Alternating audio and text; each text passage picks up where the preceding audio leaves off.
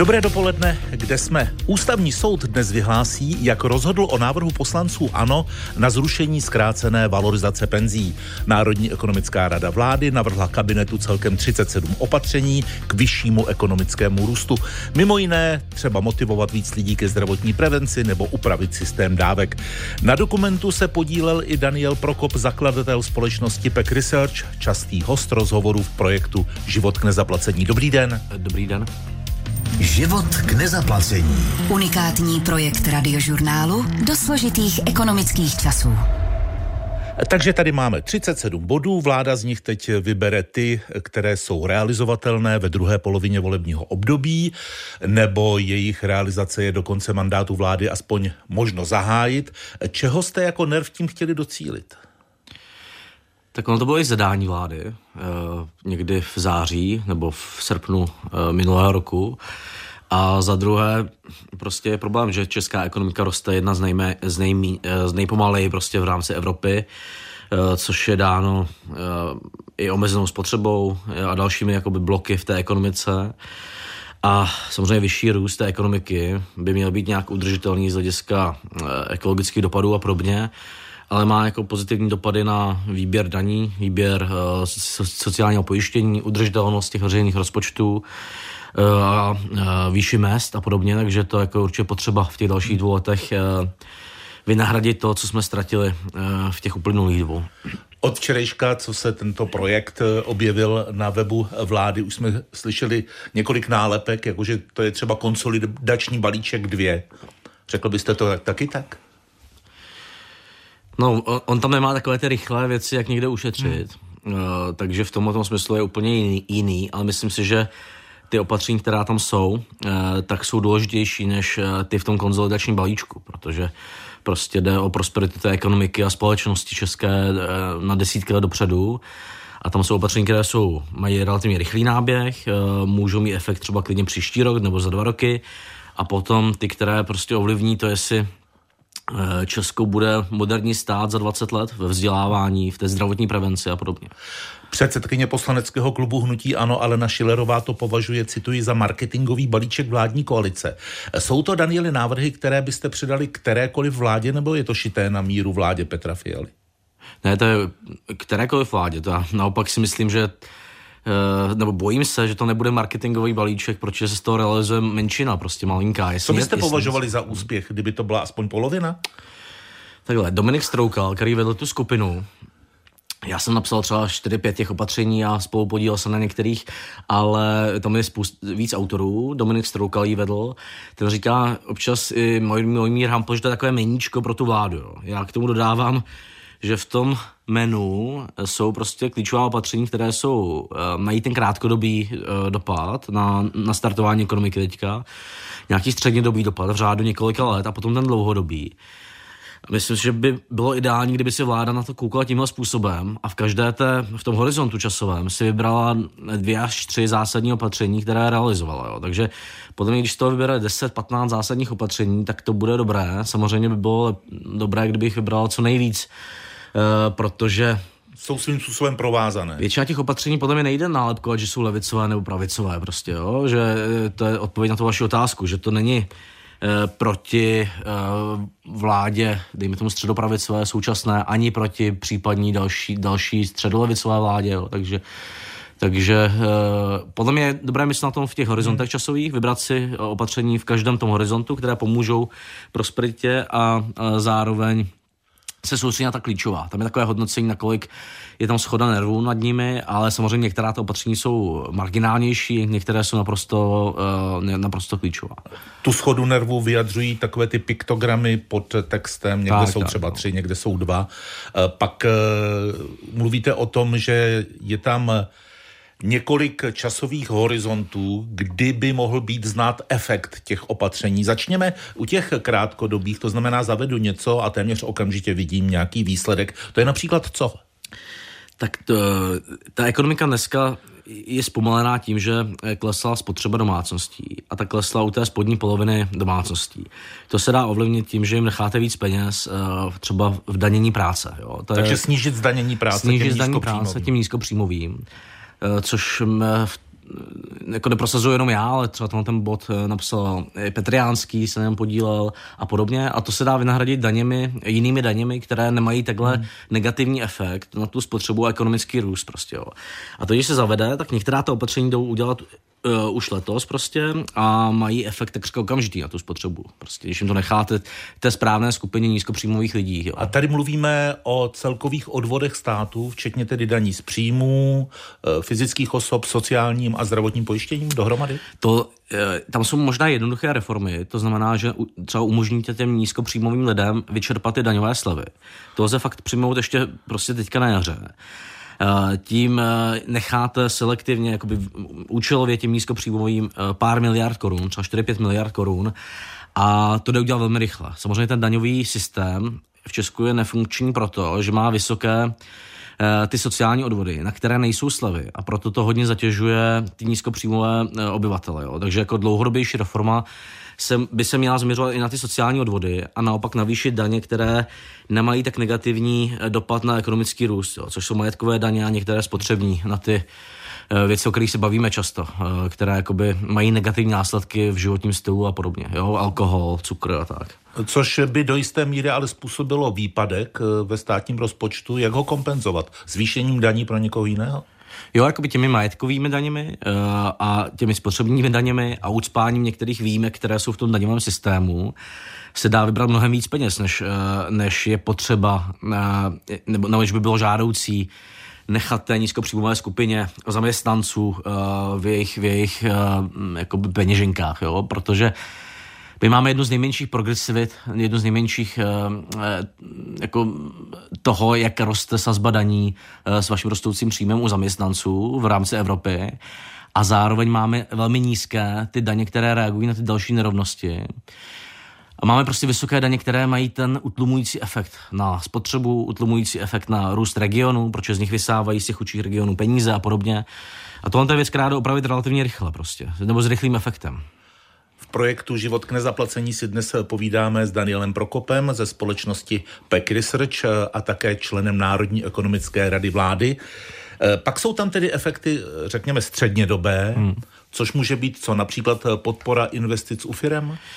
To, je, to má taky relativně rychlý efekt. Eh, eh, je to v tom, že když třeba Amerika nebo Británie reagovaly na nějaký ekonomický pokles, tak umožňuje firmám rychlejší odpisy investic. To znamená, že motivují k tomu, aby investovali uh, ideálně do nějakých jako produktivních věcí, jako věda, výzkum a podobně, ale to taky samozřejmě má dopad na ekonomický růst a má to relativně rychlý efekt v řádu uh, prostě uh, pár let potom, co se to zavede. Uh, do tím opravdu hodně států v Evropě. Kromě toho v tom střednědobém horizontu podle mě jsou důležité věci, na oživení uh, pracovního trhu v Česku, jo? protože my máme minimální uh, nezaměstnanost, ale zároveň z toho pracovního trhu jako vytlačujeme spoustu skupin hmm. uh, obyvatel. Jedna... Mluvíme o kvalifikační nouzi ve firmách. Tak, tak, jo. Uh, firmy mají nedostatek pracovníků některé prostě, uh, máme minimální nezaměstnanost a zároveň vytlačujeme uh, jako stovky tisíc lidí v exekucích, jo, do šedé ekonomiky, kteří nemají tu ambici prostě jít do těch dobrých uh, povolání, protože se jim to všechno zabaví, nebo většina těch uh, příjmů zabaví. Vytlačujeme rodiče, protože místo toho, aby jsme měli dostupné školky, tak tady je hodně maminek, ale rodičů obecně je hrozně dlouhá té rodičovské a máme malou zaměstnanost rodičů Eh, dětí do tří let, prostě oproti zahraničí extrémně. Eh, na což potom oni doplácí ve zbytku života nižší, nižší mzdou. Eh, u migrace tam jako na jedné straně limitujeme tu imigraci pracovní a na druhé straně se nesnažíme tolik nebo dost dobře jako ty lidi začlenit, integrovat do té ekonomiky, aby dělali ty nejlepší možná povolání, na které mají kvalifikaci z těch svých zemí. Jo. Takže tam je nutné trošku uvolnit ty uh, limitace toho příchodu, ale mnohem víc pracovat s tou kvalifikací a podle mě taky jakoby nutit ty firmy, které je zaměstnávají, aby nesly, uh, aby se podílely na řešení těch nákladů, protože nejde to dělat tak, že ty lidé uh, žijí na nějakých ubytovnách, jejich děti se nevzdávají česky a podobně. Jo? Ty firmy by se měly podílet na tom, že ty lidé dobře bydlí a jejich děti se vzdělávají a podobně ale na druhou stranu bychom měli tu migraci trošku uvolnit a lépe ji řídit. Jo. Takže to jsou věci, které můžou hodně oživit ten pracovní trh eh, v řádu několika let. a taky posílit růst podle nervu. Ono to s tím souvisí, byť vzdáleně, že téměř tři pětiny uprchlíků v Praze a polovina jinde dali za bydlení přes 30% příjmu hmm. a celkem 31% nezvládá pokrýt běžné výdaje. Takže i tam jsou místa, která by bylo možné nějakým způsobem zefektivnit. Ještě k těm střednědobým opatřením Dá se do toho zahrnout eh, třeba to, co píšete v bodu 29, podpořme využití více než 360 miliard korun Aha. ležících na účtech obcí potřebným investicím? To je taky podle mě středně dobé opatření, protože mm, to nejde udělat z roku na rok, jo? oni to neproinvestují tak rychle, ale eh, to je jako tragédie, podle mě, že my máme na účtech municipalit, obcí, krajů, měst, Eh, na obcích je to asi těch 360 a další na krajích, jo, které jsou tam na eh, nějakých běžných spořících účtech místo toho, aby byly investované. A teďka proč to není investované? Jedna věc je, že ty obce jsou rozdrobené, že jakoby jsou malé a nemůžou z toho reálně nic postavit, takže čekají na ty dotace, kterými to dofinancují. Kdyby to měly spojené ty peníze nějak ve větším území, tak by to bylo jednodušší investovat, že by postavili všichni tu školku dohromady, místo toho, aby čekali, aby těch deset obcí hmm. čekalo, tak se spojí a postaví tu školku rychle dohromady. Druhá věc je, že oni taky jako nemají eh, dostatek motivace, že oni jako nemusí stavět ty školky reálně, protože nemají Eh, tu reálnou povinnost eh, vymáhanou zajistit ta místa. Jo. Ehm, nemusí stavět obecní bydlení, protože to platí stát v příspěv, příspěvci na bydlení, to, že chybí ty, eh, ty obecní byty. Takže podle mě nutná taky motivace, aby ty obce nekumulovaly tenhle takzvaný infrastrukturní dluh, aby víc investovaly. A za třetí, to je v těch návrzích pomoct tím nějakým nástrojům dofinancování. Protože dneska oni často čekají na nějakou dotaci, aby to, co mají uspořeno, podpořil nějakou dotací. No a kdyby měli jednodušší nástroj toho vzít si úvěr e, bez nějakého rizika velkého e, pro toho starostu, e, nebo nějak jako transparentním způsobem, který stát bude podporovat, tak samozřejmě to pomůže tomu ty peníze investovat. Jo. Podobný teda problém je, že nám leží peníze ne, neúčelně v těch penzijních fondech, které jsou hmm. designované tak, že tam je snad 600 miliard nebo ještě víc a většina z toho je v těch transformovaných fondech, které v podstatě z drtivé většiny kupují státní dluhopisy. To znamená, financují ten státní dluh. A v zahraničí, jako ve Švédsku, v Austrálii, v Kanadě, tyhle fondy jsou jedním z hlavních investorů do infrastruktury, do výstavby a podobně. Jo. Takže, Takže cílem by mělo být rozpohybování třeba toho třetího pilíře. Tak, a to máte dohromady prostě skoro bilion korun, kolik uh, ty, hmm. ty obce, uh, municipality a ten třetí pilíř. Z nich mnohem větší část může jít do těch investic. Jo. Posloucháte radiožurnál Český rozhlas Plus. Další rozhovor z projektu Život k nezaplacení se sociologem Danielem Prokopem ze společnosti PEC Research. Život k nezaplacení. Unikátní projekt radiožurnálu do složitých ekonomických časů. Podobné návrhy často provází kouzelné slůvko digitalizace. Jak je to tady? No, přiznám se, že jako není na to úplně fokus tam, protože to je tak široké téma. A víc myslím, že nikdo z nás není expert na tu hmm. digitalizaci. Uh, a jo, jako je to my často tou digitalizací nazýváme něco, co ve skutečnosti digitalizace není. Jo? Jako třeba ty datové schránky, to jako není dostatečná digitalizace, která by měla... Ona to býval takový slogan, tak, že no. úřady má obíhat papír nebo dokument v elektronické podobě, nikoli v občan. Já se na to ptám, protože vy tam hmm. píšete, že veřejnou zprávu je nutné auditovat, racionalizovat, zjednodušit. Nesmíme ale zůstat jen u takto obecných frází, protože proto níže předkládáme hmm. několik bodů, který věříme, že je možné je velmi rychle nastartovat či v nastartovaném rychle pokročit. O zjednodušení veřejné zprávy se mluví víc než 30 let v České republice. Eh, vždycky se tam naráží na takové termíny, jako je třeba rezortismus, eh, neochota těch úřadů hmm. něco měnit. Není tohle jedna z oblastí, kde to prostě nepůjde? No myslím, že tam musíme uznat nějaké limity, jo? v tom, že uh, podle mě mnohem více dá ušetřit anebo podpořit uh, efektivnost té veřejné zprávy tím, že stejnou činnost nebude vykonávat 3500 obcí prostě, jo, nebo 4000 obcí, uh, protože tam, tam jsou ty uh, extrémní administrativní náklady, že, že spousta lidí dělá tu samou činnost zbytečně. Jo. Potom jsou takové ty audity toho, co ty ministerstva mají dělat, ale já bych žijeme, žijeme v době, kde je, je spousta toho tlaku, co dělat a podobně. Já kdybych byl vládou, tak si vyberu třeba pár věcí, jako jasných, v té hmm. v, státní správě a na ty se zaměřím. Jedno z těch návrhů, což je taky ten návrh, který se opakuje asi 10 let, je, že je zbytečné, aby se odvádělo eh, daně, zdravotní pojištění a sociální pojištění na tři různé úřady. Tohle se dá spojit do toho jednotného inkasního místa, aby to vybírala třeba finanční zpráva a rozdělovala těm pojišťovnám. A s tím se dá spojit ta digitalizace, že se to dá propojit s větší hmm. digitalizací těch přiznání a podobně, jo, a, nebo komunikací firm a, a států. Takže já bych si vzal tohle jedno téma a na to navázal prostě, které je třeba klíčové a na to navázal digitalizaci eh, a zároveň jakoby redukci těch agent, protože když to bude dělat ten výběr jedna organizace, tak samozřejmě jakoby se eh, tím ušetří. Jako. Jakou roli v tomhle dokumentu hraje vzdělávání, věda a výzkum? Eh, vzdělávání, to, to je v těch dlouhodobých, dlouhodobých horizontech, jo? protože když se teďka investuje do vzdělávání a opraví se ty hlavní problémy jeho, tak to bude mít efekt za řadu let. Možná u těch vysokých škol to bude mít efekt za jednotky let, a když podpoříte školky a reformu základní školy, tak to bude mít efekt za 20 let, jo? prostě v, té, v tom růstu ekonomiky. A 20 až a více let. Jo? Takže tam jsou opatření, která jsou právě eh, od Daniela Minicha, která jsou hodně na vysoké školy, ale potom právě na ty dostupnost mateřských školek, mateřských škol a reformu základního školství a středního školství, o které se bavíme a vlastně tam jakoby se shodujeme, že to základní školství jsou obrovské nerovnosti a je prakticky neřízené.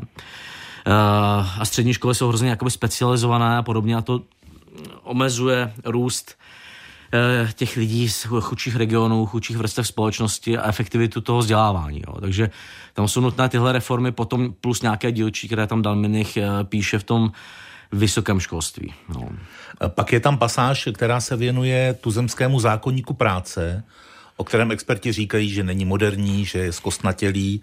Je to základní norma, která řídí pracovní život milionů zaměstnanců a jak tam uvádíte, prospěla by pružnost v oblasti náboru nových zaměstnanců, regulace pracovní doby a propouštění zaměstnanců. Já ještě k tomu vzdělávání, to myslím, že nejdůležitější věc v tom dlouhodobém horizontu, jo, že bez toho ta ekonomika česká bude stagnovat.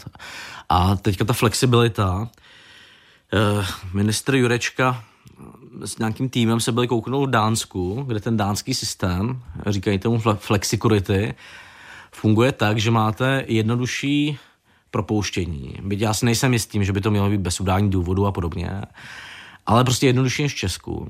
A, ale zároveň S nějakými kompenzacemi. Tak, a zároveň máte velké kompenzace. Máte prostě výrazně větší podporu v nezaměstnanosti v těch prvních uh, měsících uh, a zároveň musíte jakoby se rekvalifikovat nebo se snažit najít novou práci.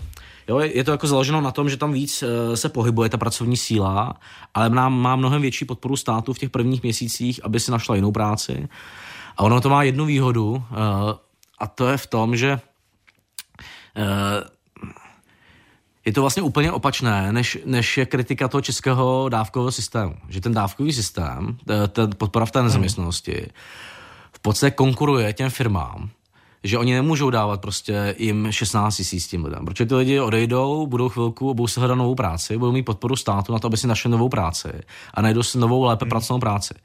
A tím se v té ekonomice nekon, nekonzervují tyhle ty jako nízkoplacené práce, kde ten člověk je zabetonovaný prostě 30 let, protože on může využít to, že má podporu státu na to, aby se rekvalifikoval a našel si lepší práci.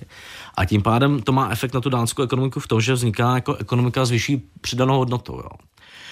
E, takže v tomhle tom já vidím ten hlavní um, jako pozitivní dopad toho trošku flexibilnějšího pracovního e, těch, těch, těch regulací, a zároveň eh, větší podpory, větší, větších odstupních, větší podpory ze strany státu v době nezaměstnanosti.